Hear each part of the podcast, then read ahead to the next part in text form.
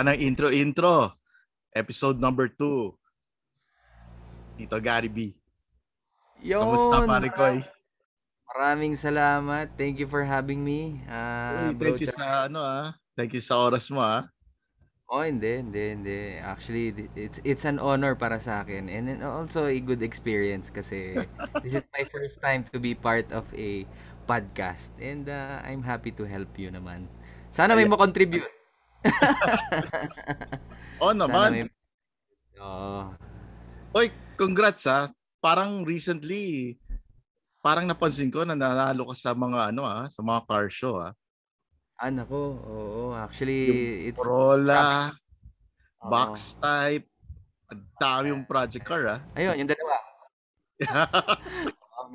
Marami, tayong ah, nakolekta during the pandemic. Ito naman eh, hindi naman kamahalan. Ah, actually, parang sabi ko nga dun sa ano ko, sa mga vlogs natin, it's a culmination of our efforts since 2019 eh. Kasi it was a pandemic ah, project na malaking tulong sa ano natin sa sa mga weekend na ginagawa natin naka ano rin eh somehow nakatulong siya sa ating ano um, ano bang tawag dito sa ating mindset tsaka importante yan eh ah, Oo. mental health di ba Mental health. Importante yan. lahat naman tayo nung 20 20 early 2020 talagang nabigla tayo lahat eh Ah, and kaya naman tayo nag-project din kasi that time ano eh may pinagdadaanan tayo Ah, I'm sure nakwento ko naman yan sa'yo um, kaya yung mga project natin I would say it saved me no? From ah, depression. Ah, totoo pala siya. Totoo pala siya bro. Akala ko dati yung ah, kalungkutan eh 'di ba syempre galing ano tayo mga batang ah, 80s 90s tayo eh. Pagka yung may mga kalungkutan tayo, dati mag-advise lang tayo, wala yan, kaya mo yan.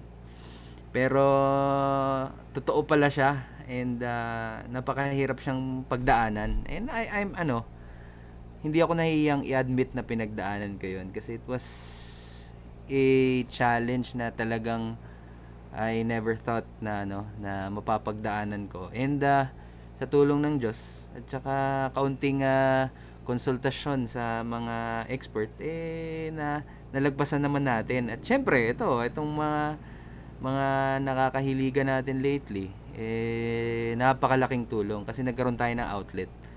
So ayun, parang para sa akin yung ano eh, yung paglagpas mo sa mga depression at kalangkutan eh it's about admitting na meron ka na ganun.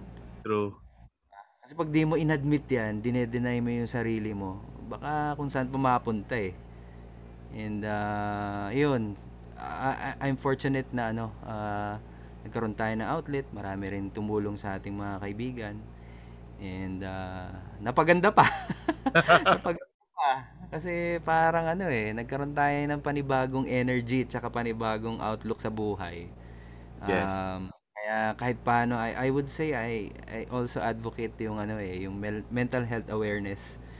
Ah, Yan. kahit hindi man sa lahat, at least sa mga kaibigan natin. Pag may mga may pinagdadaanan yung mga kaibigan natin, makinig ka lang. makinig ka lang Oo. and just be there, be present. Ganun lang. Hindi pala dapat advice na advice kasi mahirap, mahirap, mahirap 'yun. Oo, mahirap mag ano, magbigay ng advice. Parang mas kailangan nila ng ano, um makinig.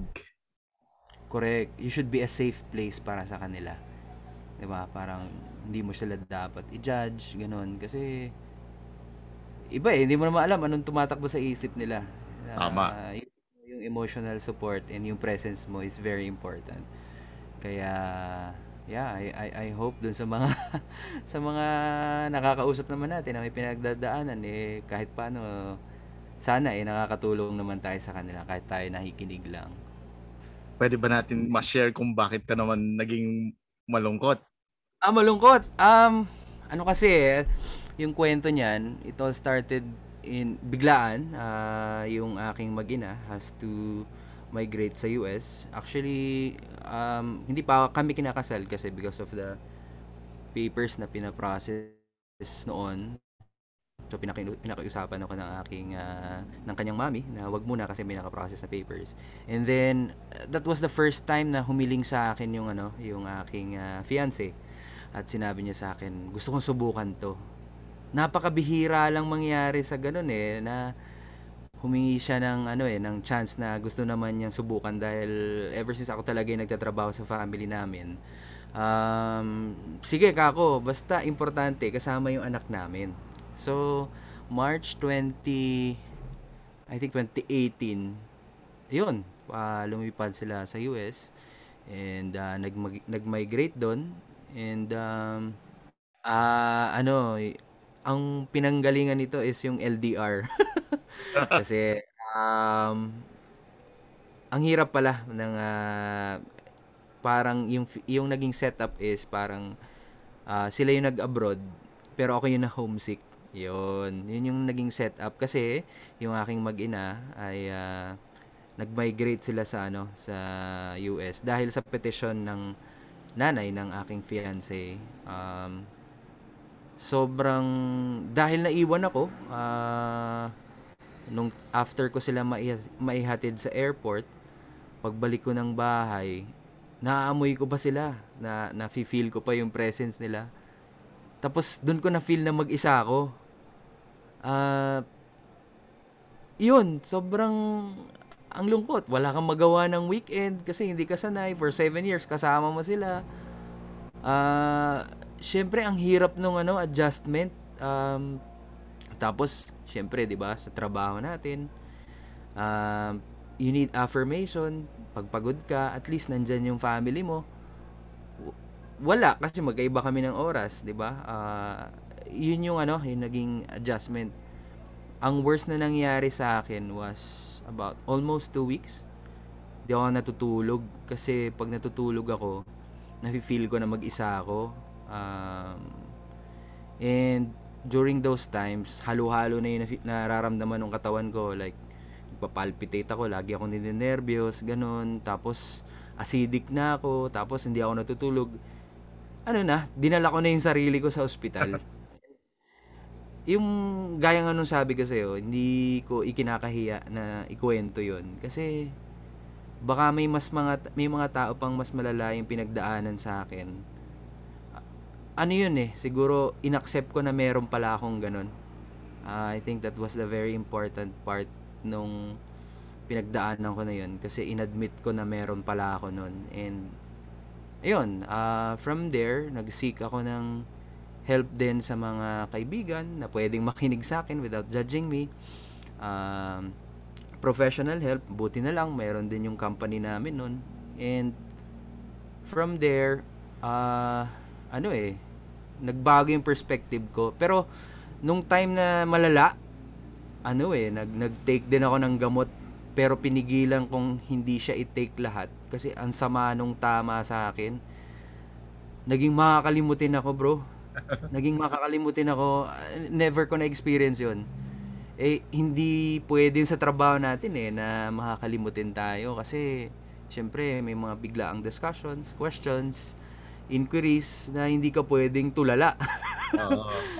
Uh, 'yun, awa ng Diyos uh, sa das- sa dasal at saka sa mga sa tulong din ng pamilya eh, and of course, nung ating naging outlet na project car na pan- matagal nating pinangarap gawin, parang somehow it helped me to look forward to a weekend. Look forward to another month or a week where mag-iipon ako dahil meron akong hinahanap na na pyesa. Doon nagsimula yung ano, pagpa-project ko until such time na pwede pala ako mag-vlog. so, what, eh, lahat ng mga ginagawa ko sa sasakyan ko nun, sinishare ko lang ng sinishare, either mali or tama. At least nakakuha ako ng feedback. Ah, mali yan. Dapat to gawin mo. So, ang dami ko ring nakilala. Gaya mo. hindi naman ako hindi naman kita makikilala kung uh, hindi dahil doon. And sobrang ano, it it was life changing para sa akin more than I was navigating through ano the the pandemic parang I found na ano, ah, ah, pwede pala ako nito. pwede pala ako nito. In the practice din yung ano aking ah, pag pag storytelling dahil doon. And somehow, gaya nga nung kaya naman tayo na nag- nag-meet kasi naalala ko sabi nakita mo yung nakalagay sa ano ko sa about ko na I'm trying to influence my daughter to be a YouTuber. Yan. Oo. Kasi gusto niya talaga yon And gusto ko ipakita sa kanya na pwede basta gusto mo. At saka basta pagbubutihan mo. So parang somehow yun, pina, parang ah, pinakita ko lang sa kanya na kaya ko para siya rin. And siya tuloy-tuloy pa rin. Gumagawa siya ng mga sarili niyang animated cartoons. Hindi Oh, man... may ano na siya ngayon. May YouTube channel na siya. Meron, siyang YouTube channel. Ano, ano ah, yung YouTube channel niya? Magsa-subscribe tayo dyan. yung YouTube channel niya ay ano, ah, ano nga, nag-iba ang kulit kasi ng anak ko, nagpapalit-palit ng mga pangalan eh. Pero yung ano niya, Nikki Tangerines yung ano niya, yung YouTube channel niya. Is about ano eh, mga mahilig siya mag-animate. So hopefully matuloy-tuloy niya lang Ah, yung mga na yung mga iba na kasi mga bata ngayon eh, yung mga maiiksing video lang yung ginagawa niya, pero mga animations 'yon. Iba-ibang stories yung ginagawa niya. So, yeah, kung doon siya masaya, di tuloy-tuloy niya lang. And somehow yon kahit paano through my videos and YouTube, nakikita nila ano yung ginagawa ko tuwing weekend, saan ako nagpupunta. So, kahit natulog ako, dahil nag-post ako ng video, nakikita nila, ah, okay, si daddy nagpunta dito. Ito yung mga nakasama niya. Ayan. So, okay din. Nakakatuwa. Nakakatuwa siya. So, yun. Mahilig Yun yung sa kotse? Hindi siya actually mahilig sa kotse. Ako talaga yun. Ah, pero mahilig siyang ano, sumama. Sumama sa ano sa kapag umaalis kami, never in- may, hindi mo siya maiiwanan. Pero bago bago ko sinimulan yung project car ko na Lancer box type, pinakita ko sa kanya kasi 2018 sila umalis, bumalik sila dito ng 2019 ah bago ko bilhin yung box type, sabi ko, ito yung gagawin kong project. Sabi niya, ang pangit daw. sabi niya, are you sure dad? Sabi niya, are you going to ride that car? yes, when you come back, it's already okay. Sabi ko sa kanyang ganun. Nakakatuwa din naman. So, yun, yun, yun yung naging story. Ano naging ano, choice mo? Bakit box type? Oh, ah magandang question 'yan. Actually, that's the very first car na na-drive ko. Hindi naman drive, but at least na nai-andar ko nung ako ay bata pa. Ah, syempre, nabuhay tayo sa mid-80s eh. Um, nakitira ako dati sa pinsan ko. Kasa kasama niya akong naguhugas nung Lancer box type niya. Noong mga panahon kasi na yon, nung nasa Tagaytay pa kami, wala walang may kotse sa amin. Wala si wala. Ano ang may kotses ang sasakyan namin noon ay ah, owner, owner type jeep ah, na pinangahakot namin ng kape. So may trailer siya. Ah, tsaka ano, yung pinsan ko, meron silang ah, pamasada na jeep. Isa sa mga naunang pamasadang jeep nung ah, early bit, siguro late 80s and 90s. Isa sila sa mga nagkaroon noon. Tsaka yung owner din namin, yun din yung pinang deliver namin ng suka. So kapag pumupunta ka sa Tagaytay ngayon, kung may mga nakikita kang naka, naka-display na mga suka sa tindahan ng prutas, sa family namin yun galing. Noon pa, nung 80s. So, hanggang ngayon, meron pa rin yung pinsan ko yung nagde-deliver nun. Ah, going back do sa question mo, y- ang naging inspiration ko was, yun nga, dahil it was a memory para sa akin kasi nasagasaan ko yung yung lalaki nung ah, paa ng pinsan ko. Kasi 'di ba yung ano, 'di ba yung ah, Lancer kapag ah, sabi niya kasi atras, eh 'di ba pinipress yung cambio nun para pumasok siya sa reverse. Eh pag press ko pumasok sa segunda, umabante. Ayun, patay yung ano niya, kuko sa hinlalaki eh. Sa. Oo. Oo, as, as in, iyak siya nun, iyak. So, hindi ko makakalimutan yun. Pero, at the same time, ang isa sa mga bucket list ko talaga, sabi ko, gusto ko magbuo ng isang kotse na kaedad ko. Kasi somehow, that would somehow remind me of myself and my age. As I take care dun sa aking sasakyan, I should take care of also of myself also. Kaya pinili ko yung kaedad ko na ano, na kotse. Actually nung time na yon, namimili pa ako kung DX o kaya Lancer box type ba. Eh itong si Papi Ramon, sabi niya kasi doon sa video niya, 45,000 lang yung yung nagastos niya para mabuo yung box type. 45,000 daw. Aba, nakaka 200,000 na ako, hindi pa ako nakakatapos. Budol eh. Budol tong si Ramon eh. Sabi niya, 45,000 daw. Tandang-tanda ko yun. Ba? Sabi ko, teka. Actually, ayun, ah, maraming learnings nangyari sa experience ko sa box type. Actually, naka, ang daming body yung naubos ko. Ah, dahil nabudol din ako sa talyer, ganyan. Um, umabot din sa time na, ano, nalungkot din ako. Sabi ko, teka, outlet ko nga to dapat eh. So parang nag sabi ko dapat sa hobbies natin it should be it should not be a source of stress eh. 'Di ba? So parang sinimplify ko, oh sige, pag hindi pwede yan, de, next next ulit, next ulit. So ayun, awa ng Diyos, inabot ng tatlong taon, nakabuo naman yung dalawang body na sayang pinamigay ko kasi ano, yung isang body pinamigay ko dahil kapag binuo ko yun, aabuti na naman ako ng sobrang mahal. So, shortcut shortcut hanggang makabuo tayo ng ano, ng ah, isang maayos. Pero I'm proud of it kasi sabi ko nga dun sa kwento ko eh, lahat ng pyesa nun, kilala ko kung kanino galing. And dahil doon, dahil sa kung kani-kanino galing yung mga pyesa, naka-establish na ng friendship doon sa ah, ano na yon sa box type. Kaya ngayon pinopromote ko yung ano eh, parang sabi ko pag nahirapan kayo, huwag kayong mag-give up. Kaya nga hobby nyo nga yan eh. Tama. Tama. It not be a source of stress, di ba? Eh, minsan, yun lang talaga. Minsan, mabubudol ka ng di mo masabi, di ba? Eh, tuloy-tuloy lang. Huwag tayo mag-give up. Kasi sayang yung effort. Mahirap lang talaga. Ah, sa experience ko, kung tatanungin mo ako, magbubuo ba ulit ako ng 80s car? Baka magdadalawang isip na ako. mahirap, mahirap. Kung magbubuo tayo ng ah, panibagong project, it should be mga 90s. ah, Para at least okay yung body niya. Pag kasi mga 80s, medyo mahirap eh. So, So- ano yung experience mo sa una mong binili na Lancer? Bakit yun ang binili mo?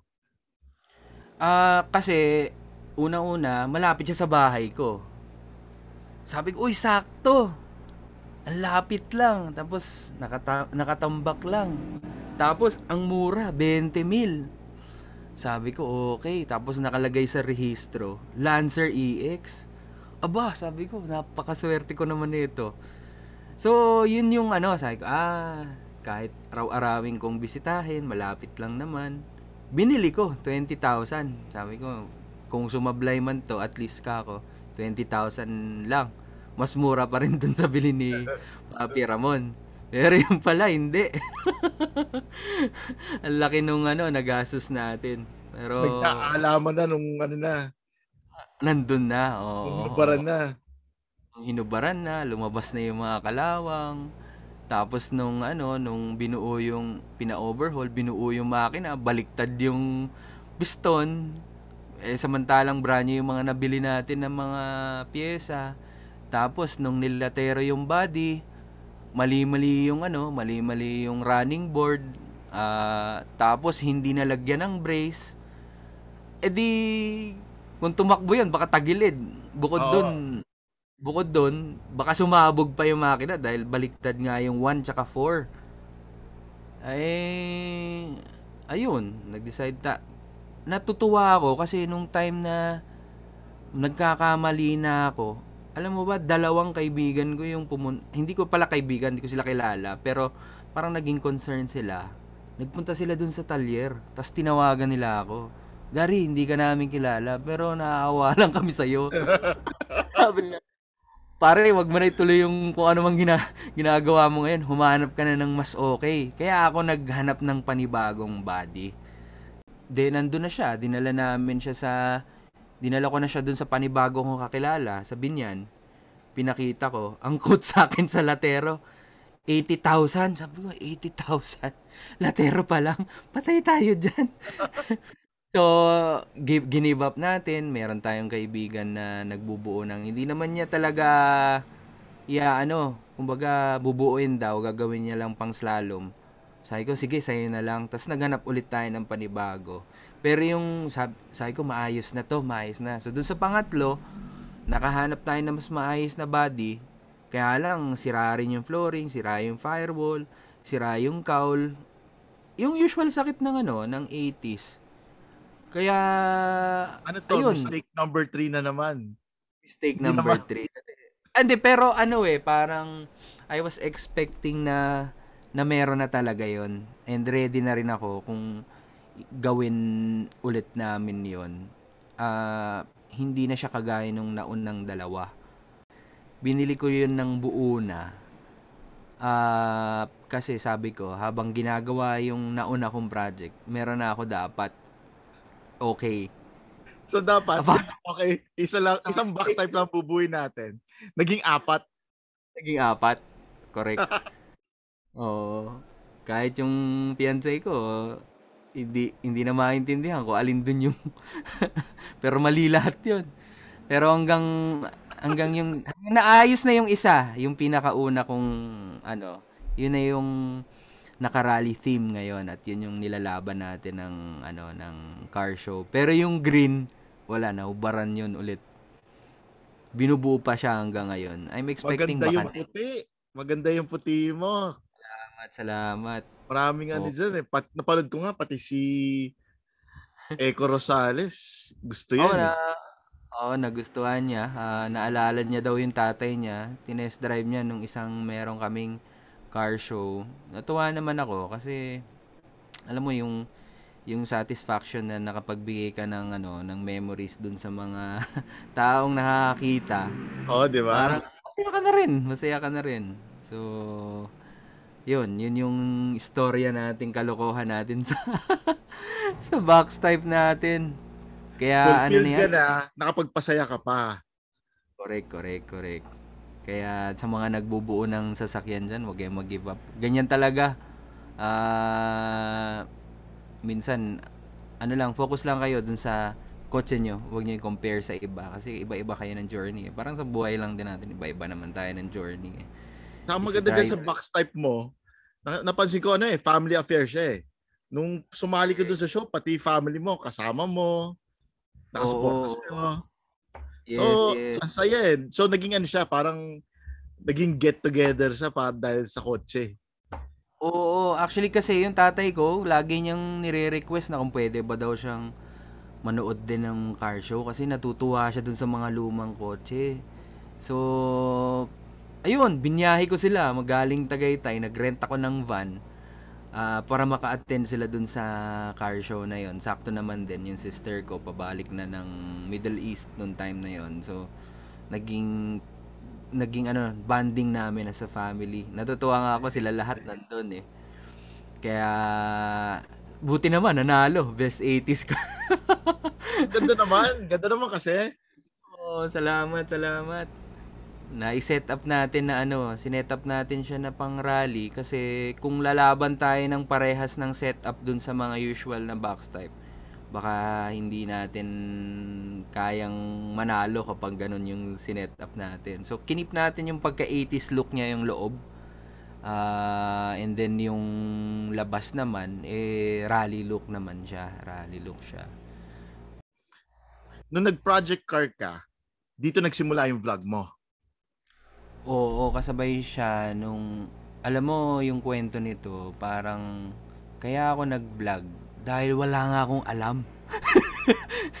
dahil wala akong alam, sabi ko, kailangan ko ng parang protection ko or at least sabi ko, pag nag-video ako, siguro naman di ako lolokohin nung nung mang, nung talyer na binivideo ko kasi somehow pinopromote ko naman na din yung ginagawa nila. It's either ikasira nila or ah, makatulong ako sa kanila. Ka- Pero ganun lang yun nung umpisa until such time na Um, well, hindi naging okay yung una dahil hindi naging maayos yung gawa. Yung nung lumipat na ako ng ano, ng talyer, somehow naka, sana nakatulong din ako dun sa mga kaibigan ko kasi syempre na ipopromote ko rin ano yung mga kaya nilang gawin. Pero at the same time, siguro uh, gusto ko lang din i-share, yung ano, yung naging journey ko sa pagbuo nun. Uh, na i-share ko, sana ako bumibili, ano yung magandang kanino, sino yung dapat nilang kausapin, uh, ano yung mga options na pwede nilang gawin or diskarte dun sa kanilang project car. Um, yun, so, until such time na na-connect na tayo sa iba-ibang tao and nasi-share natin ano yung mga iba-iba din nilang project. Kaya ako, binivideo ko kahit yung mga hindi tapos. Kasi kung kapag yung mga binidyo lang natin yung mga magaganda, somehow baka din kasi sabihin no iba eh syempre mayaman yan eh kaya kayang kanyang gawin yan or kasi nakapagpagawa siya dun sa ganitong shop kaya ang ganda ng sasakyan niya ako binivideo ko even yung hindi tapos hindi hindi pa napinturahan kasi gusto kong makita nung iba na pare-pareho tayo ng journey. Uh, gusto ko ipakita yung mindset ng mga ibang tao na nagbubuo na kahit na beginner sila, hindi pa maganda yung kotse nila, pero makikita mo yung ano nila, yung enthusiasm nila, ibang klase. So parang dahil doon, lumalakas din yung loob ko kasi malulungkot pa ba ako eh yung iba talagang mas bulok pa eh, sa kotse ko pero grabe yung ano nila, yung kita mo yung passion. Tapos kita oh, mo yeah. yung ano nila, yung enthusiasm nila na i-share yung mga ginagawa nila sa sasakyan nila. Parang sobrang natutuwa ako. More than the car, it's it's ano eh, it's naging it's inspirasyon yung ano mo eh, journey mo eh. Oo, at saka ayun, parang sinasabi ko nga sometimes it's about yung effort and how you appreciate what you have progressed eh. More than yung ah, okay, dapat pinakamaganda na yung sa akin. Hindi eh. Laging may lalabas at may lalabas na mas maganda sa sasakyan mo. True. 'Di ba? So you have to appreciate ano yung mga naging progress mo, whatever, small or big. Um, sa'yo yan eh. You have to be proud of it kasi pinaghirapan mo yun. Tsaka, love your own. Correct, correct. Minsan yung nakakalimutan natin, alam mo yun, pinapaganda mo yung yung sasakyan mo or whatever pinapaganda mong project mo, pero nakatingin ka sa iba. 'Di ba? Oh. Ang tendency mo tuloy, hindi mo na na-appreciate ano yung meron ka, 'di ba? So which is mali. Oo. Dapat, dapat love your own. Correct, correct. Pero never brag naman. Oo. Love your own never brag. Uh, at least, kumbaga, be humble pa rin, matuto ka dun sa mga taong nakakausap mo. So, ayun, yun, yung, yun yung ano, yun yung uh, naging story nung ano, nung nagiging mga content natin. And then, somehow, pinopromote din natin na ano eh, na nag invite din tayo sa mga events para pumunta. Marami kasi sa marami kasi sa ano sa nagpa-project car mga garage queen yung mga ay do, do naiintindihan ko naman kasi ayaw nila madumihan yung sasakyan nila pero parang ang saya kasi na makita at makakilala ng mga tao na pumupunta sa mga sa mga events and makilala mo sila bakit nila binuo yung sasakyan na yon sobrang nakaka-amaze sobrang nakaka-amaze yung mga ano uh, somehow it's a safe place eh. Napaka safe place kasi kapag may mga ganyang meetups. Ano eh, napakasarap ng feeling na makausap mo yung tao na pareho kayo ng interest. So, ano, it gives us a parang ang laking ano rin pangtanggal ng stress. Kasi, 'di ba? Marami marami din tayong pinagdadaanan sa araw-araw natin. Yung yung mga ganong event should not be a source of stress. Kaya, ayun, hopefully, yung mga tao nag enjoy kahit sa mga simpleng meet-up lang.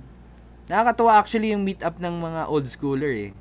Even kapag yung, uh, kapag, lalo na kapag sa Ortigas kami nagmi-meet. Ah yes, Even, yung ano, old schoolers. Oo, yung old schoolers. Merong isang bar doon. Pag bumababa kami, 80s din yung tugtugan. ah, alam ko yan. Teka. Uh, um, sa baba. Sa baba. Oh, 80s yan eh. 80s music yan eh. Oh, 80s. Tapos, may mga nagbebenta ng mga tape, may nagbebenta ng mga memorabilia coming from the 80s din, mga plaka. Sobrang saya, sobrang saya. Sobrang saya. nostalgia yan. Oo, oh, tapos umiinom, ano, pale pilsen. Ganon. Kaya, walang ano, light na, light. Walang light light. Pale, pale pilsen. pilsen. Sama yung mga tito. Tsaka safe din ako dyan sa pag-old school kasi ano eh, yung mga bagong kotse, ang mga sabi nila, ang lumalapit daw dyan, yung mga magagandang chicks. Yung mga lumalapit sa kotse ko, matatanda. matatanda, yung mga nagda-thumbs up sa'yo. Uh, mga ganong ano, mga ganong era din yung uh, nakaka-appreciate. Sausage fest. mga tito din, mga tito. Tito magnet actually, yung mga old school natin. Kasi alam nila eh. Alam. Tito, yung kotse mo ano eh, sobrang ano eh, 80s Green Hills inspired eh. Ano, sino naging ano, inspirasyon mo para sa pagbuo ng kotse? Sama na yung taste mo na yan. Actually, dahil lang din to sa mga nakilala na natin recently eh. Mapansin mo eh, KP 500 na na Oo ba? Uh, binuo natin yan kasi syempre if gusto mong mag-set up ng maganda, ay hinanap ko talaga sino yung mga magaganda yung sasakyan. Uh, kaya yun yung ano, sabi ko dapat 80s feel din. Uh, kumbaga, ano bang tawag nila doon? Yung mga purista, yung mga period correct yung ilagay natin. It's it's hindi ano eh, kumbaga hindi na siya naging inspiration but eh ang naging objective ko na dapat 80s na 80s din talaga yung loob pati amoy Oo, oh, naka, ano, nakita ko naka-going steady yan eh. Uh, going steady din yung ano, yung ating uh, pabango doon sa loob ng ating sasakyan. Tsaka yung ano, yung little tree, 'di ba? Nilalagay din natin yan. Pang 80s talaga. Ano eh, ibang energy na bibigay niya sa atin sa ano, na maalala mo yung pag yung buhay mo nung bata ka. Yan yung mga it brings back yung energy mo nung bata ka kapag nafi-feel mo yung mga ganun. Pero hindi ka naman naka ano, no? Hindi ka naman naka-drakar, no? ah! hindi, pero yung mga tito ko naka-drakar dati, naalala ko. Tsaka may pumada pa. Nakagamit din tayo nun, kaya ano eh, yung bunbunan natin nun, makintab na makintab din. Masayang balikan yung uh, ah, 80s na yan. Talagang uh, nakakatuwa. Parang ibang-iba na kasi ngayon eh. Ibang-iba na kasi ngayon, 'di ba? Pansin Kita ko naman. nga, pinost mo yan eh. Yung Mosport mo, sabi ko, kung may extra ako sa 10,000, binili ko yan eh. Paborito ko yung Mosport na yan. Talaga ba? O, andito oh, lang. Hindi pa naman siya, ano. Sa mga, ano yan eh. Isa sa mga paborito kong magsan eh. Growing oh. up, eh, nakikita ko sa mga mga nasa Green Hills, yung Mosport yan, nakakabit sa mga liftback, Celeste. Oo. And usually nakakabit yung Mosport eh. Oo, Tapos, nga, oh. nakalyo ako dun sa ano mo, JBL. Oo, nakahanap tayo noon na medyo mura pa. Putsa, uh, saan ka ah. nakahanap niyan? Wala, timing-timing lang yan sa marketplace. Pag nakakita ka, attack. Oo, attack talaga. So, dati yan. Tapos minsan, ah, ano pa nga yan, dati walang mga ano eh, wala pa rin yung mga subwoofer saka ano eh, di ba? So, wala, apat, wala. apat na ah. JBL.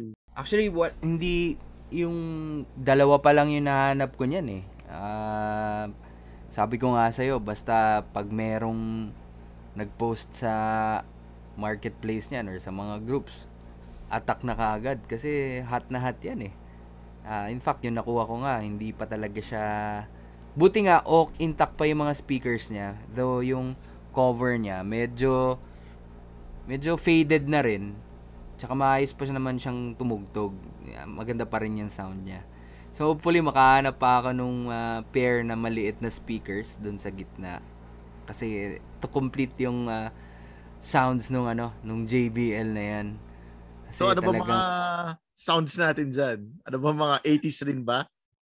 Oo naman, mga 80s pa rin na tugtugan yung mga ano natin, mga naririnig natin dati kapag nagiinuman yung mga tito natin tsaka tatay natin nung araw. Tsaka ano eh, tumaga yun yung 'di ba nung araw do na, na nauso yung karaoke. Eh yan talaga yung ano eh. Yan yung gamit nila noon. Naalala ko pag nag uh, nagse-session na sila ah uh, ando na yung karaoke, 'di ba? At Pilipino ang nakaimbento niyang karaoke, 'di ba? do do 1975 yan ano na nasimulan. Pero 1980s na patent yung uh, karaoke and uh, because of that eh, mga ang laki na influence niyan sa atin. Um, yun yung ano, yun yung uh, tugtugan natin kapag uh, tumatakbo yung box type natin. Wag lang ano, wag lang karaoke ng My Way. Wag, marami nang namatay dun eh. Delix, Delix. Yung journey mo, di ba? Parang buhay din eh. Kasi nagkaroon ka ng mistakes, tapos naayos mo, tapos ngayon, okay na okay ka na eh. Okay dami na. mo na nga, dahil pa ang project ka ngayon, may Corolla ka pa, may Galant. yung mga Actually, yun nga. Uh, actually, this year, parang nirip ko lang yung ano, baga, hina-harvest ko yung mga pinaghirapan ko ng mga past 3 years.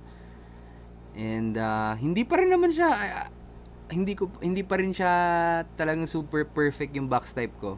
Pero sa totoo lang, hindi hindi talaga yan yung number one goal ko na super mapaganda maging period correct yung box type ko eh ang goal ko talaga noon, pag nabuo ko to, gagamitin ko siya papasok, pagpasok ng office. Yung madadala ko, yung makakadaan siya ng EDSA, na hindi siya titirik. Yun talaga yung ano, kaya yung makina, ininvestan ko talaga na maging maayos, kaya niyang tumakbo. May aircon, di ba? Kinonvert ko pa yung aircon nito para lang halo-halo na nga yung aircon ko eh. Uh, yung mga parts nito, mga laminated parts na ang blower niya galing sa Galant GTI, yung um, condenser ko galing sa Hyundai Grace, kung ano yung kakasya dun sa loob para ganun pa rin mga itsura niya parang 80s na cover pa rin siya na itatago pero yung lakas ng aircon parang yung kahit paano eh masabi mo kayang sumabay dun sa mga aircon ngayon kasi syempre, ang init eh. Alam nga namang luluwas ako eh. Galing pa ako ng Cavite. Tapos nadaling ko siya sa office namin. Mainit. So talagang ininvestan ko yun. Yung makina, talagang pina-overhaul ko yan. Pinala, pina, pina, pina, pinapalitan natin ng mga bagong uh, ano, uh, pyesa.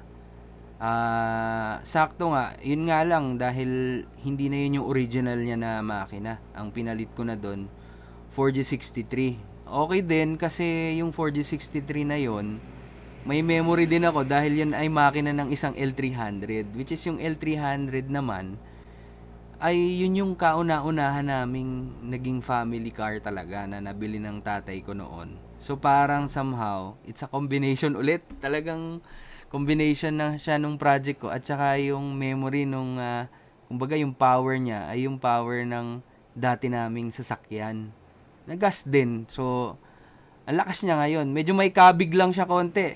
May kabig papuntang gasolina. Medyo malakas sa gas. Kaya, ayun. Yung, yung L300 hanggang ngayon, ganun pa rin siya. Oo, oo, alam mo naman yung mga 4G63 nung araw, hanggang ngayon, buhay pa rin eh. Kasi 'di ba yung black ng 4G63 na yon is the same as yung black ng yung mga dock So, parehas lang yan. Uh, at least yung sa akin, sok lang naman siya.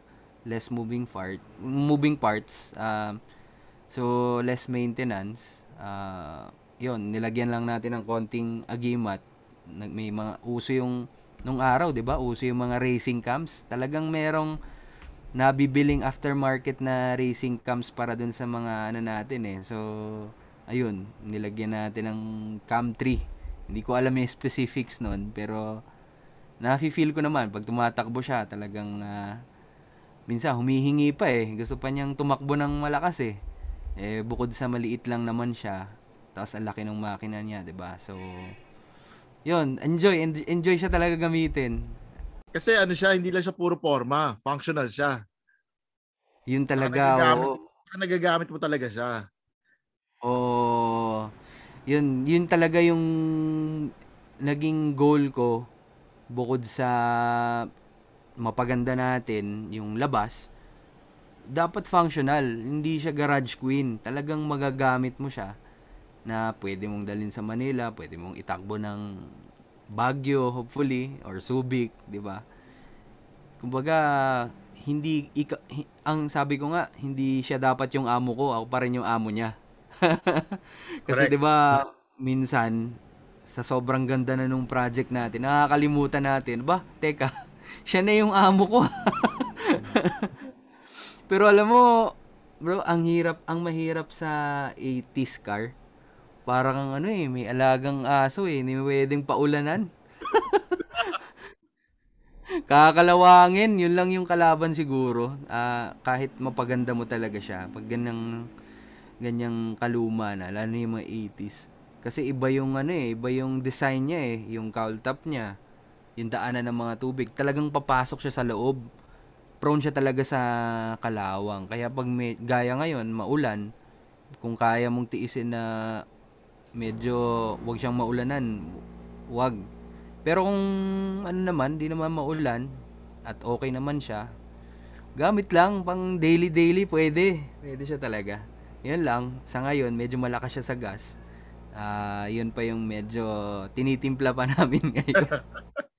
May kabig talaga, may kabig papunta sa gasolinahan eh. Mahal pa naman ang gas ngayon. Uh, so, yun, talagang ano, hopefully itong ano, itong month or itong July, magamit ko siya sa office namin. Kaya alam problema ko bro, ano eh, 'di ba? Mara- medyo marami na na rin siyang rear pops. Oo. Kinakabahan ako pag ipapark mo siya at iiwanan mo. Yun lang ang problema eh. Madali baklasin yung mga rear pops niya eh. For example, yung mga side mirror, madaling kunin yun eh. Oo. Bilis lang ibenta noon. Like alam mo naman 80s yung mga center cups. Madaling hugutin. Madaling gawing pera yan eh. Yung mga yung mga turbulence ng mga ano nung araw 'di ba?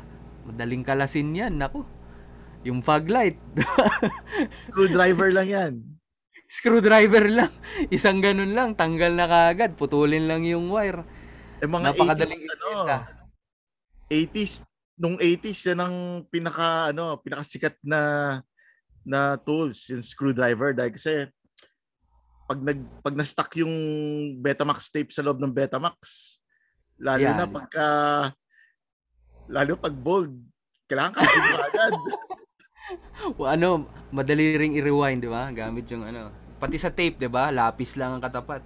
Kaya yung mga batang 80s, ano yan? Sanay sa screwdriver yan. correct, correct.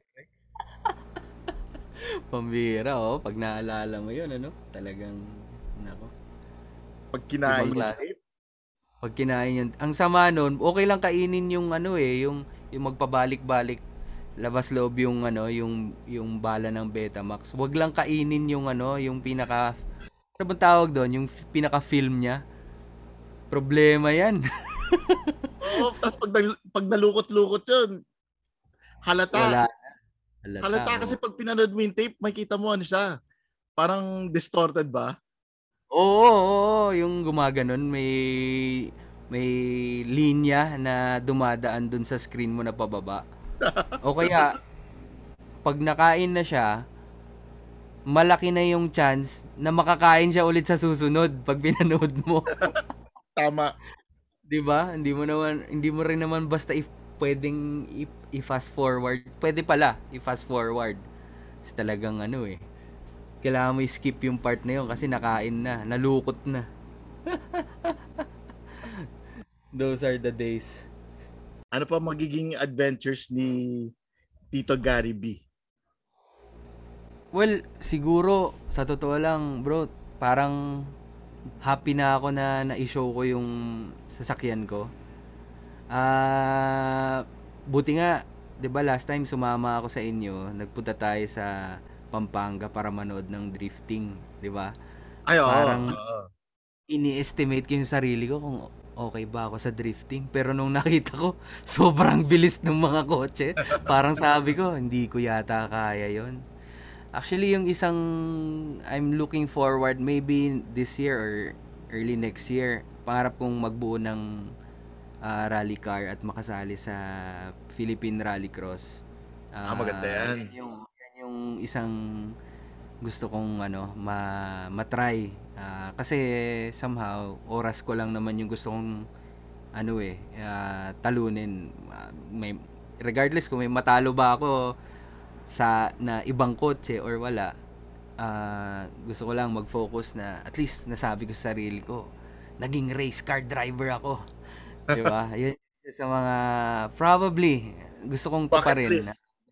oo bucket list yung masabi ko sa ano uh, sa sarili ko before ako maging uh, senior citizen eh na-experience ko maging race car driver in my own car na binuo namin gusto ko talagang maging ano matry yung ano yung uh, rallycross. Which maganda. ano ah, medyo maganda yung ano ngayon community ngayon ng ano, uh, Philippine Oo. Rallycross.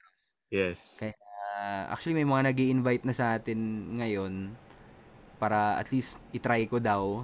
Uh, pero hopefully baka Lancer pa rin, either Lancer box type or Lancer GLI kasi yun yung medyo malakas-lakas na Lancer nung araw eh, 'di ba? Um, sabi naman nila, keep it stock okay lang naman eh kasi ang kalaban mo lang yung uh, same ano mo kasi parehas mo ng makina tsaka setup yun din naman yung mga kalaban mo eh yung Lancer na iklog maganda din pang rally oo oo, oo actually so baka yun yung mga sinisilip natin tsaka mura mura mura mura lang sila eh makakuha ka ng less than 100,000, setup mo lang na stock pa rin.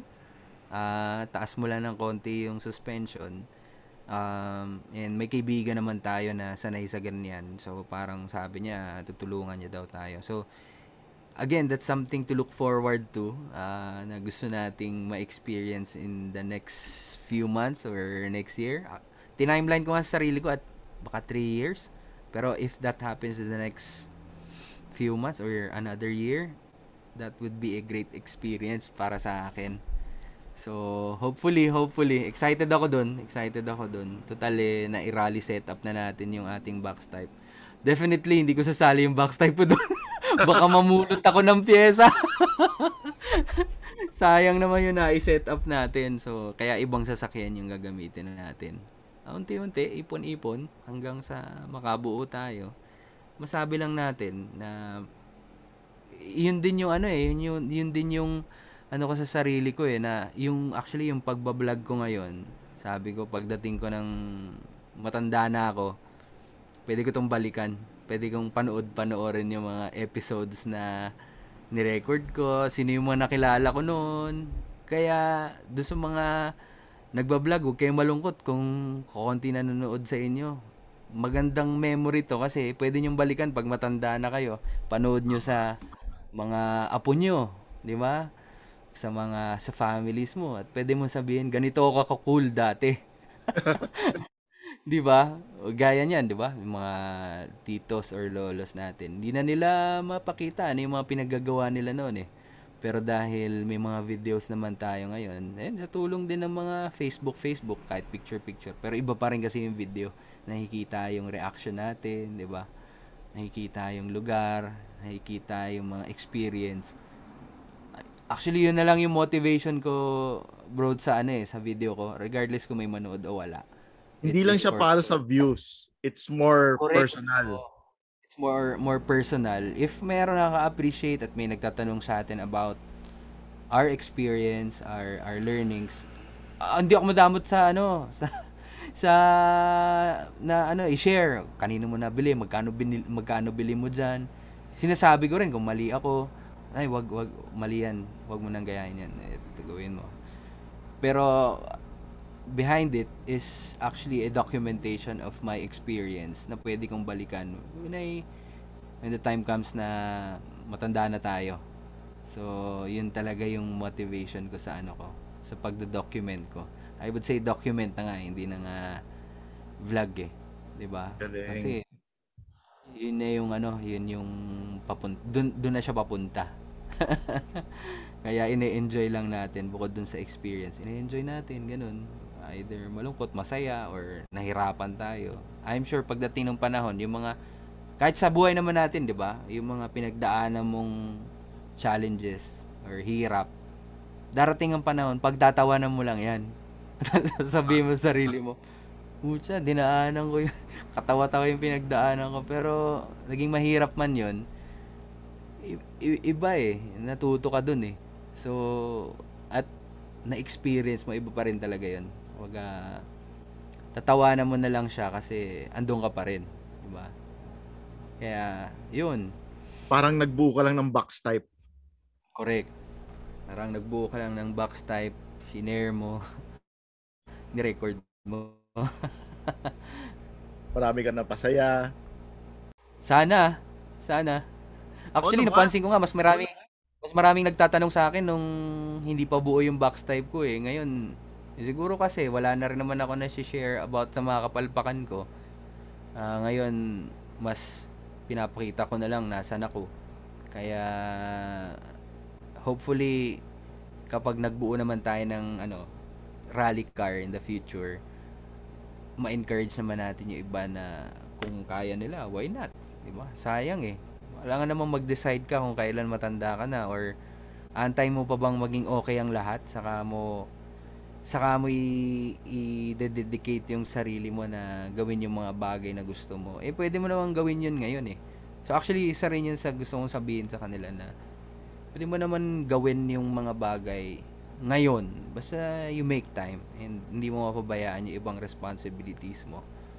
Uh, pwede mong gawin yung mga bagay na gusto mong gawin or yung pinapangarap mo dati.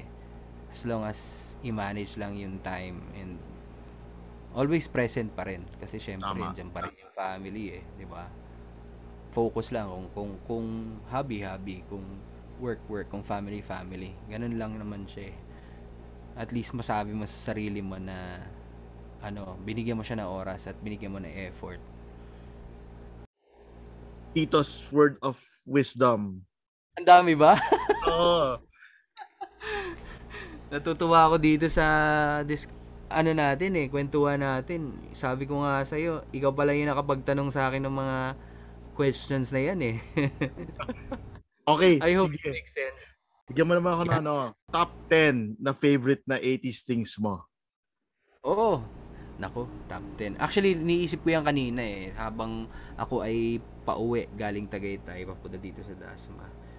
Uh, I would say number one, siguro top isa sa top 10 would be yung Jordan shoes. Kasi ano eh, iconic yan eh, 'di ba? Nilabas Band. yung Jordan Banned yung, in the NBA. Di ba? Banned in the NBA pero marketing strategy pala siya. Kasi that time, di ba, naalala mo, wala namang ibang pwedeng sapatos sa NBA na kundi kulay puti lang. Siya lang yung bukod tangi na nagsuot sa NBA game na itim at pula. Tama ba? Itim at pula yon Itim, pula, puti. Puti, di ba? So parang, grabe to. Kakaiba. Pasaway. Ay, maalala ko lang ang, ang nung last namin na episode nung si Papi Ramon usapan namin ang tatawag namin sa Nike Nike Nike para para tito talaga Oo nga eh totoo naman yan Nike din talaga tawag natin nun eh yan so, so para pauuso natin yung Nike Nike Oo, hindi ako hanggang ngayon Nike pa rin tawag ko dyan eh. Number 2 siguro, hindi ko alam kung mako-complete ko yung 10 ha, pero isa sa mga iconic siguro, might not be things but movies. Parang yeah. ang daming lumabas na mga gandang movies nun eh. Like, uh, ang isa sa pinaka all-time favorite ko talaga, bro, kasi bumili ako ng laruan na yon Robocop. Nilabas yan 1987. 'di ba? Uh, si RoboCop noon, 'di ba, supposed to be patay na siya. Pero parang uh, ginawa siyang Wolverine, nilagay siya sa ano, tapos binuhay siya ulit, 'di ba? Uh, and ni-remake, ni-remake siya ngayon pero hindi maganda yung remake. Iba pa rin yung original. Tsaka kaya ko siya isa sa mga favorite. Kasi isa yan sa naalala ko. Nanalo yung lola ko sa wedding nun eh. Tapos ibinili niya ako nung eh kakapanood ko lang ng Robocop nun. Waiting pa, no? Alam mo yung dati, 'di ba, kapag bumibili tayo ng laruan sa mga sari-sari store, yung kakapain mo yung ano, kakapain mo yung bawat parts para mahanap mo alin yung teka, kaliwang kamay ba to o kanang paa, yung mga ganyan. Oh, yan ang yan ang ano, tinatawag na buff o kaya build a figure. Yan ang OG oh. sa palengke. Correct, correct. Oo, na tandang-tanda ko yan hanggang ngayon, hindi sobrang ano, sobrang ano pa rin ng memory sa akin nun. Kasi yun yung first toy na nabuo ko. Na complete kasi nga na, maraming napanalunan yung lola ko nun. Ang tagal namin sa tindahan. Uh, inisa-isa namin hanggang mabuo namin. Ang pinaka nahirapan kami hanapin yung yung cover sa ulo niya yung pinaka helmet niya. Yun yung tagal. Tsaka medyo nahirapan din kami sa kanan at saka kaliwang kamay. Hindi kami sure. Kaya parang may mga ekstrang kamay at paayata ako nung kasi na na double either na doble yung kanan or na doble yung kaliwa. Pag ganyan, so, maghanap ka ng tropa o kapitbahay na may may ano, may kaliwa o kanan na ano, tapos makikipag-trade ka. Diba? Ang hirap nun. Ang, ang hirap nung araw. Samantala ngayon, bibili ka, buo na. Tapos, may, may marketplace pa. Eh, nun, talagang wala. Tsaka yun, plastic na plastic pa talaga. Tapos, ano pa yun eh, hihimayin mo yun eh. ba? Nakadikit kasi yun sa parang nakadikit siya sa parang sa square tapos nandoon yung mga kamay nila. Si isa-isahin mong gugupitin kasi nakadikit pa silang ganun. Tapos bubuuin mo siya. Grabe, Mahal. sobrang fulfilling nun.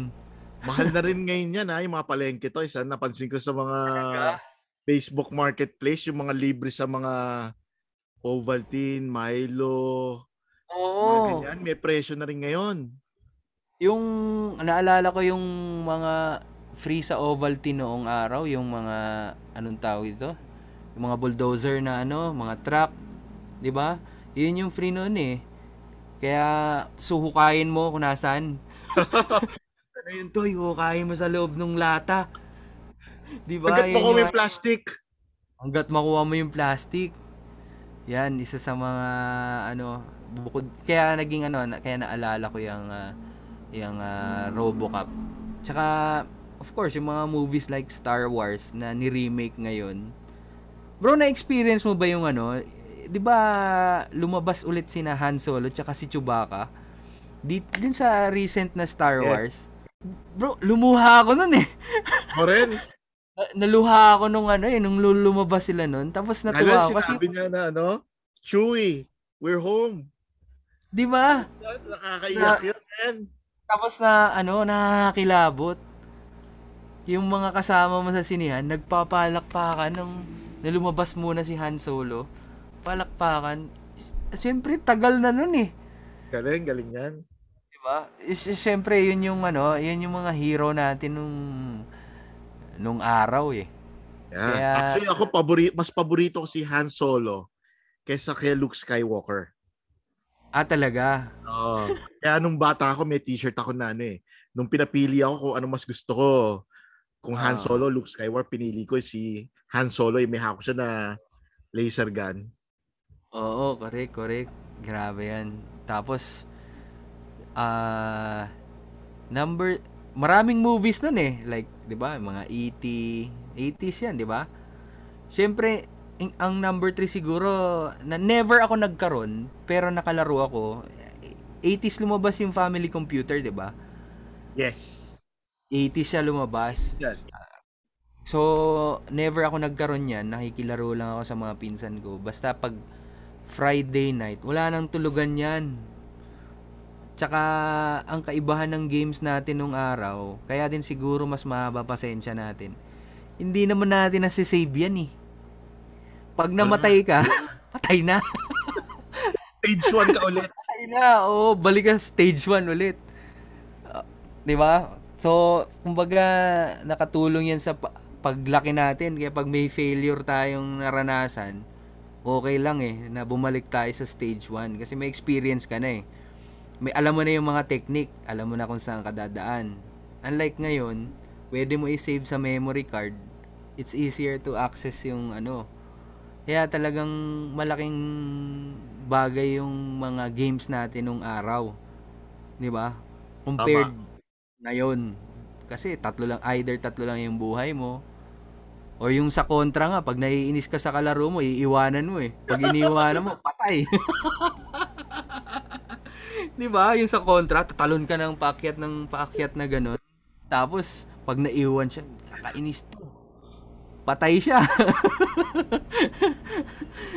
Tapos ikaw na lang yung nag, nag ikaw na lang yung naglalaro, inggit na inggit siya kasi buhay ka pa. hindi naman siya pwedeng ano eh, hindi naman siya pwede pag-alala ko, hindi na siya pwede pumasok eh, unless mamatay ka, di ba? Yes. Parang ganun. So... Eh, wala na, hindi ka na mamamatay nun kasi alam mo yung ano eh, may parang up, up, down, down, something, something yan eh. Para yung baril mo, ka, para yung baril mo, yung magandang klase kagad. Oo, oh, correct. Tsaka, ano pa ba? Yun, tsaka yung mga Super Mario, ang mga ang mga tag team games lang nun. Yung mga Battle City, 'di ba? Battle City, pag nainis ka rin sa kakampi mo, babarilin mo yung base nyo.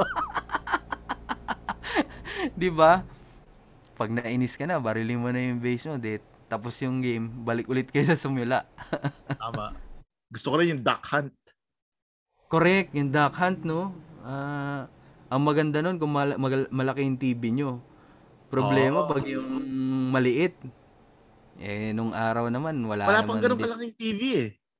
Bira, may, ang may TV lang na malalaki lang nun, yung mga, ang magulang nag-abroad. Oo. Oh. Di ba? Kapag yung mga magulang nag-abroad, malalaki TV niyan. Usually 14 o kaya yung, yung 21 inches na yung malaki sa atin nun eh. Yun na yung malaki sa atin nun. Oo. Inaabot mo pa ba yung ano, yung TV na ano bang tawag doon? The cabinet? Inaabot ko pa yun. hindi ako hindi naman. Pero Grabe. Hindi kasi kami nung araw, nakatira kami sa bahay ng lola ko, ganun yung TV. Tapos kapag ililipat mo yung channel, para kang naglipat ng ano, tumutunog ng malakas, dug dug dug dug ganun. para ilipat mo yung channel. Alam mo yan, parang ano lang yan eh. Parang lima lang ata yung channel niyan eh. Kung di nagkakamali. Oo. Oh, 2, 7, 13, tsaka RPN 9. Parang ganun lang yan. Pero alam kayo, sabi mo, Parang oh. ano yan eh. Kumbaga all-in-one yan eh. May speaker na mm. tapos minsan pa nga turntable yung nasa tuktok eh. Correct, correct. Tsaka kahoy yung ano niya, yung bahay niya. Kahoy. Oh. Diba? Uh, talagang yes. 'Di ba? Tapos siguro more than yung experience ng panonood nun, yung ano, yung uh, antena nung araw para mahanap mo yung ano, para mahanap mo yung malinaw, imumove mo yung antena, 'di ba? Eh syempre taga-Tagaytay kami. Malayo naman kami sa Manila. So I'm sure kayo diyan sa Manila, uh, malinaw yung mga channels nyo. So may, kami, may time kami noon na malabo. So lalabas yung kapatid mo, pumunta sa labas, iikutin yung antena. O yeah, ikutin mo. Malinaw na. Magsisigawan pa kayong ganun para malaman kung malinaw na yung yung uh, ano, yung picture dun sa TV. Sobrang hirap nun, 'di ba? Ngayon, dami ng ano, cable. Ako, memorable na. sa akin antena ng TV na 'yan. Kasi 'di ba dati may mga extra na antena na bibili? Mm, correct, diba, correct. Pinapahaba 'yan eh. Yung antena oh, na. Oo, oh, oh. So, dinadala ko sa eskwela 'yan. Oh.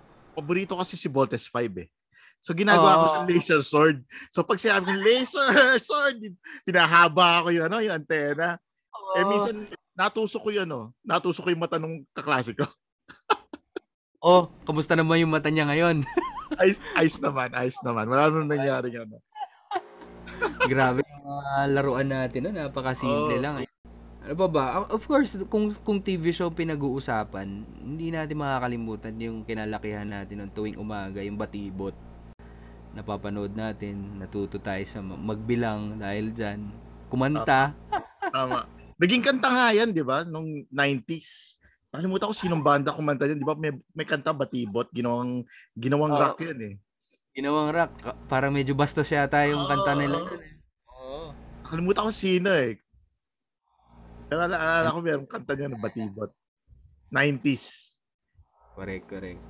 Siguro isa pang ano, hindi ko makalimutan nung uh, um, mga panahon na yon yung yung text. Naglaro ka ba ng text? Ah, oo, text. Ngayon, Pinak- iba na text ngayon eh. Ang text Trade. ngayon, cellphone na eh. Pero dati, yung text. Mga ano yan, okay. maliliit na parang baraha na napakaliit.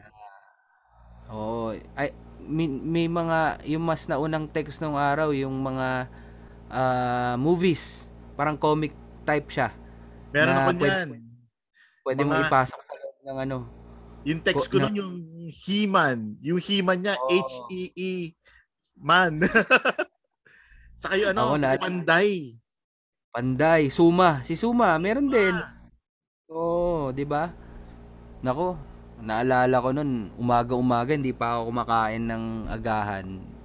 Lumayas ako, lumaban ako ng text. Umuwi ako ng mga alas 10 ng umaga. Panalo pa naman ako bro, panalo. Siyempre. So marami kang nakolekta? Marami kong nakolekta. Nakahuli ako ng tatay ko. Pinakain sa akin, ginupit sa harap ko yung text. Pinakain sa akin yung ibang, siguro mga lima. Buhay pa naman ako. Pero pr- proud ako sabihin na kumain ako ng text nung araw kasi sa pagiging pasaway ko, lum- umalis ako ng bahay nang hindi ko makain, lumaban ako ng text. Tsaka ano ha, nung mga bata tayo, naglalaro tayo niyan, ganyan, text, rubber band, di ba? Oo. Trash talking pa yan eh. Ita trash talk mo yung kalaban mo para ano, para sabi para iparamdam mo sa kanya na hindi ka mananalo sa kanya. Tama. Ngayon, hindi, hindi mo yan, hindi pa gawin yan. Bullying na yan. Bullying yan, no? Naalala ko nun, di ba, itataya mo yung text mo, todo na to.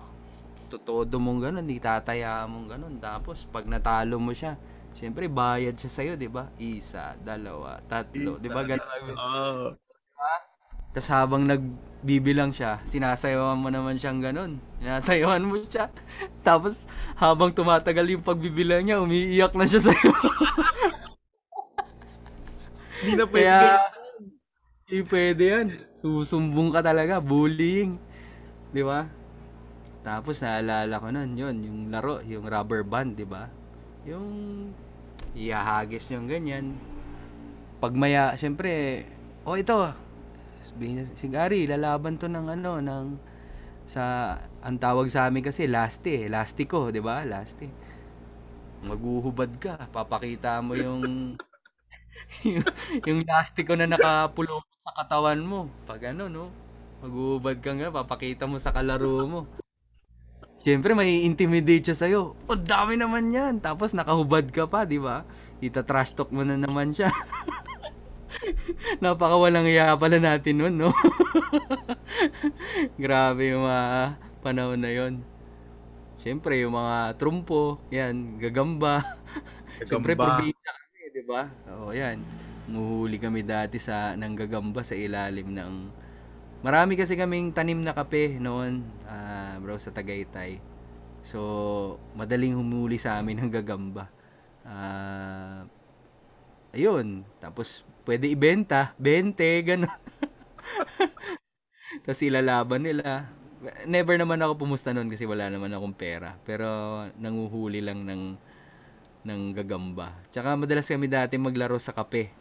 Sa pinapatuyong kape. Ginagawa. Doon kami parang nagsa-skateboard. Uh, Ayun, of course, yung bike. Diba? Yung, yung bike, diba? 80s ba yan lumabas? BMX.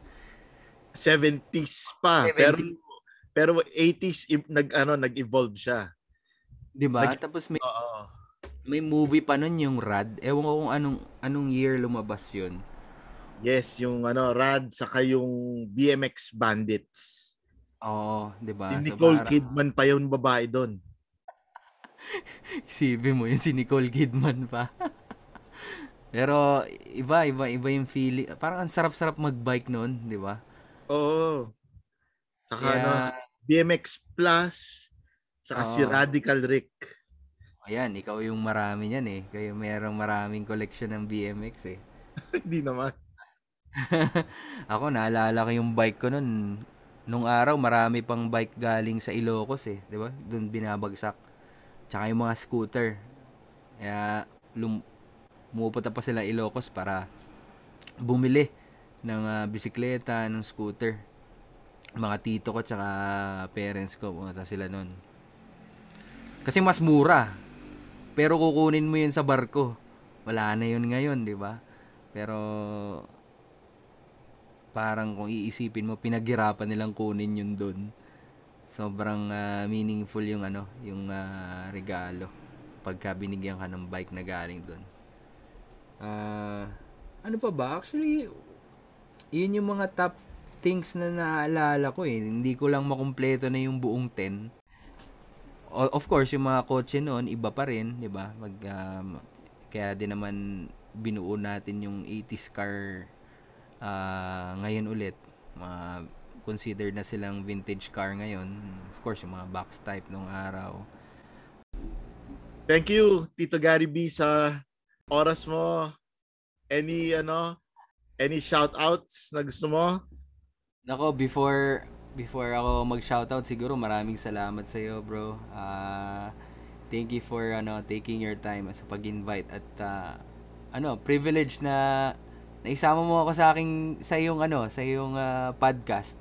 Sana uh, sa mga taong umabot dito sa part na to, sana naka nakatulong na ma-appreciate nyo naman yung uh, aming kwentuhan. Sana may nakapagbalik uh, tanaw naman tayo kahit paano sa ating mga kabataan nung tayo ay 80s, nas, nasa 80s na era or at least mga early 90s. Um, of course, shout out sa mga uh, kaibigan natin at uh, recent natin mga kasama. Uh, of course, sa uh, Autoplus uh, sports no na talagang uh, kaibigan natin. Sana maka-attend pa tayo sa maraming event uh, ninyo. Um, hindi pa ulit ako nakabalik sa inyong shop. Uh, sana maka-visit ako ulit uh, anytime soon. Welcome, uh, welcome. Oo nga eh. Ang lapit niya lang sa Starbucks. Pwedeng tumambay doon. um, of course, yung mga kaibigan natin na mga kapwa ko tito sa old schoolers. Sana mas marami pa tayo. I'm, I'm looking forward na marami pa tayong mga events na no na mabuo. Uh, actually, maraming parating na mga events kahit mga car meet. Hopefully, magkaroon ng ano, uh, car meet, swap meet, ganyan. Uh, trade tayo ng mga extrang pyesa na supposed to be hindi nyo nagagamitin i-share nyo naman. Para yung iba magkaroon. Uh, um, of course, ito naman ay ating uh, pastime lang. And, of course, yung family ko na nasa US. Hope to see you soon. And yung family ko dito sa sa Pilipinas. Um, bihira ko lang kasi sila makita eh. Kaya sinashoutout ko sila. And of course, yung mga tumulong sa akin, mabuo yung aking mga aking mga project. Uh, yung mga kaibigan natin sa Binyan at ito recently si East HQ Auto na talagang uh, doon ko na iniiwan yung mga sasakyan ko ngayon.